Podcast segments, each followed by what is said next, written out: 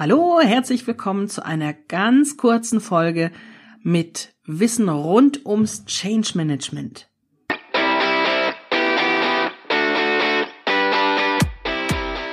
Herzlich willkommen zum Chancenfinder, dem Changemaker Podcast von und mit Stefanie Selmer.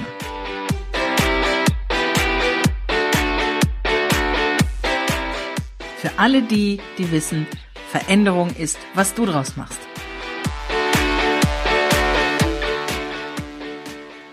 Ich habe mir überlegt, dass es so ganz viele kleine Informationen gibt, die aber unglaublich wichtig sind, aus denen man nicht immer eine ganze große Podcast-Folge machen kann. Also mache ich jetzt auch noch mal ein paar kleine dazu, damit ihr euer Wissen rund ums Change Management nach und nach aufbauen könnt.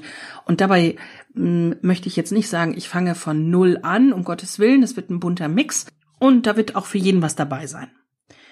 Heute erzähle ich euch etwas über Stakeholder-Analysen. Ich habe mich nämlich vor ein paar Tagen mit einer Bekannten unterhalten und die erzählte mir, dass jetzt in ihrer Firma ein IT-Projekt starten soll und sie jetzt die Aufgabe übertragen bekommen hat, eine Stakeholder-Analyse durchzuführen, also eine Stakeholder-Matrix abzugeben. Und da war sie ähm, ziemlich geplättet. Als sie mir das erzählt hatte, hat sie sich schon mit dem Gedanken ein wenig angefreundet, wusste aber überhaupt nicht, wo sie da anfangen soll und sagte zu mir, du Steffi, ähm, ja gut, wir haben ja ein Organigramm. Das sollte doch eigentlich reichen, oder nicht? Und dann musste ich erst einmal schlucken und sagte ihr, nein, das wird dir vermutlich nicht ausreichen. Da musst du noch ein bisschen mehr in die Tiefe gehen. Und wie sie das machen wird, das haben wir dann besprochen und das möchte ich euch heute weitergeben. Sie wird in einem ersten Schritt losgehen und sich ein paar Fragen stellen und auch anderen Leuten ein paar Fragen stellen. Zum Beispiel, erstens, wer finanziert das Projekt? Oder in einem nächsten Schritt, wer muss denn mit diesem Projektergebnis leben und arbeiten? Oder wer hat denn überhaupt sonst noch ein Interesse daran? Wer wird dieses Projektergebnis verfolgen? Wer arbeitet denn aktiv in dem Projekt mit? Und all das sind Fragen, mit denen man dann herausfinden kann, wer denn überhaupt in dieses Projekt mehr oder weniger involviert ist, wer also auch über den Fortschritt informiert werden muss. Und ich fasse das jetzt extra hier so kurz, damit auch die Folge so kurz bleibt, aber dir ist wahrscheinlich beim Hören schon klar, dass das nicht mal eben abgefrühstückt ist. Das ist eine Menge Arbeit. Da muss man wirklich eine Menge Hirnschmalz reinstecken und das ist auch nicht innerhalb von einem Tag mal erledigt. Das kann sich auch über mehrere Wochen hinziehen, je nachdem, wie groß und umfangreich denn das Projekt ist. Ich werde da aber später in einer anderen Folge nochmal genauer drauf eingehen, mit welchen Fragen man Stakeholder ausfindig machen kann und dann kannst du da noch ein bisschen weiter in die Tiefe gehen. Das nächste, was sie dann machen muss, also wenn sie diese Liste aller involvierten Personen hat, hat sie natürlich schon ein ganz großes Stück des Weges geschafft, das ist klar. Aber dann muss man ja auch mit diesen Informationen noch was anfangen. Und dann gibt es zwei Kriterien, die sie unbedingt bewerten muss. Nämlich zum einen, wie ist denn die Einstellung eines jeden einzelnen Stakeholders zum Projekt?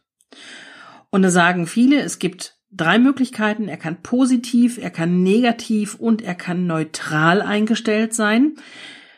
Ich empfehle dir aber, dass es eine gerade Anzahl an Möglichkeiten wird.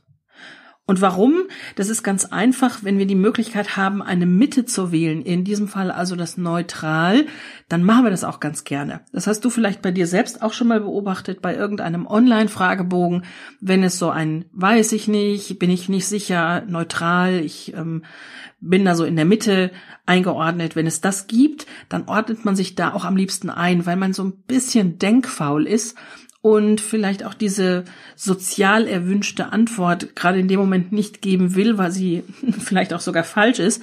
Also man geht dann eher in die Mitte, auch wenn es, wenn es dann einfach schneller gehen muss, weil es 500 Fragen schon gewesen sind und man weiß, man hat da noch 300 vor sich.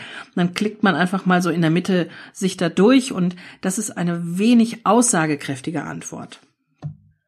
Also empfehle ich lieber schwarz-weiß, vielleicht sogar mit Graustufen, äh, ja, nein oder ein bisschen ja, ein bisschen nein, aber kein vollkommen in der Mitte, denn machen wir uns nichts vor, dass jemand wirklich vollkommen neutral eingestellt ist, das wird auch nicht passieren. Jeder hat da eine Meinung zu und jeder wird sagen, ja, finde ich gut oder finde ich nicht gut. Und das Gleiche auch beim zweiten Faktor, den sie jetzt bewerten muss, nämlich den Einfluss eines jeden Stakeholders auf das Projekt.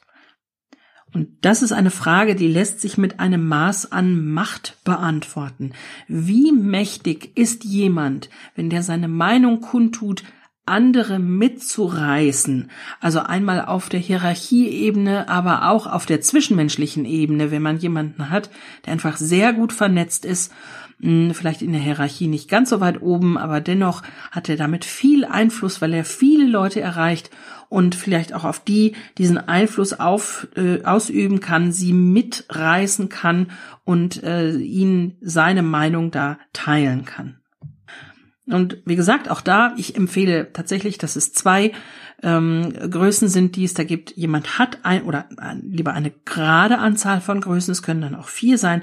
Jemand hat die Macht, andere zu beeinflussen oder jemand hat die Macht nicht. Oder er hat sie eher nicht, er hat vielleicht eher einen kleineren Kreis, in dem er wirkt, oder er hat sie eher doch, weil er einen eher größeren Kreis hat. Das müsst ihr selbst sagen, wie ihr das machen wollt, wenn ihr in der Bewertung seid. Wichtig finde ich persönlich einfach nur, dass es eine gerade Anzahl von Möglichkeiten ist. So, jetzt sehe ich, diese Folge ist jetzt auch schon wieder fast sieben Minuten lang. Es ist unglaublich, wie schnell das hier geht. Ich werde diese Punkte, wenn sie denn für euch interessant sind, nochmal in extra Folgen detaillierter beschreiben, nochmal zu gucken, welche Fragen kann man denn ähm, stellen, um die Stakeholder herauszufinden, wie kann man noch weitere Fragen finden und auch die Bewertungskriterien mit möglichen Schlüsseln hinten dran, damit ihr auch wirklich für eine Stakeholder-Analyse gerüstet seid. Wenn ihr Interesse habt, dann meldet euch einfach, gebt mir das Feedback unter podcast.stephanieselmer.com. Ich freue mich auf eine kurze E-Mail und natürlich freue ich mich auch auf eine Bewertung bei iTunes. Dann wird der Podcast nach oben gerenkt.